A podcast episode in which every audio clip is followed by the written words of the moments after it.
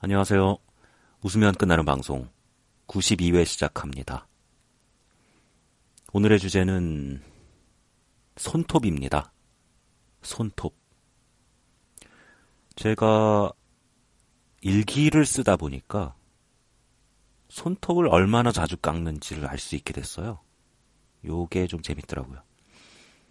정말 웃긴 게, 뭐, 일주일에 한 번 깎는 것도 아니고, 뭐, 한 달에 한 번 깎는 것도 아니고, 딱, 열흘에 한 번씩 깎더라고요. 그러니까 요일이 겹치는 것도 아니고, 뭐, 날짜가 겹치는 것도 아니고, 손톱이 길다 싶으면 깎는 게 딱 열흘인 거예요. 거의 10일 내지 9일, 11일 만에 한 번씩 꼭 깎더라고요.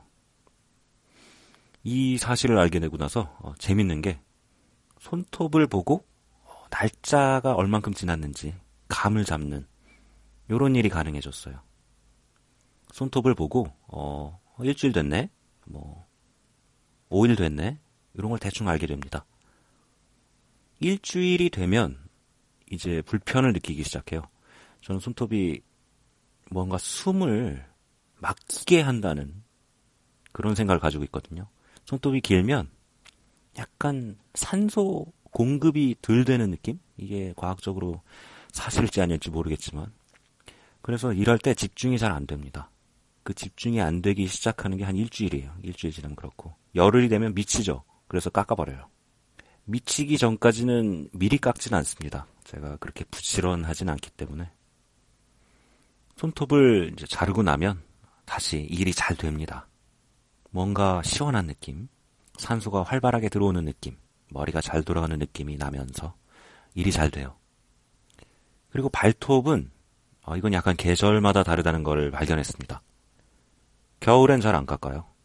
겨울은 양말을 신고 신발을 신고 다녀서 그런지 그래서 좀 달아서 그런지 느리게 자라더라고요.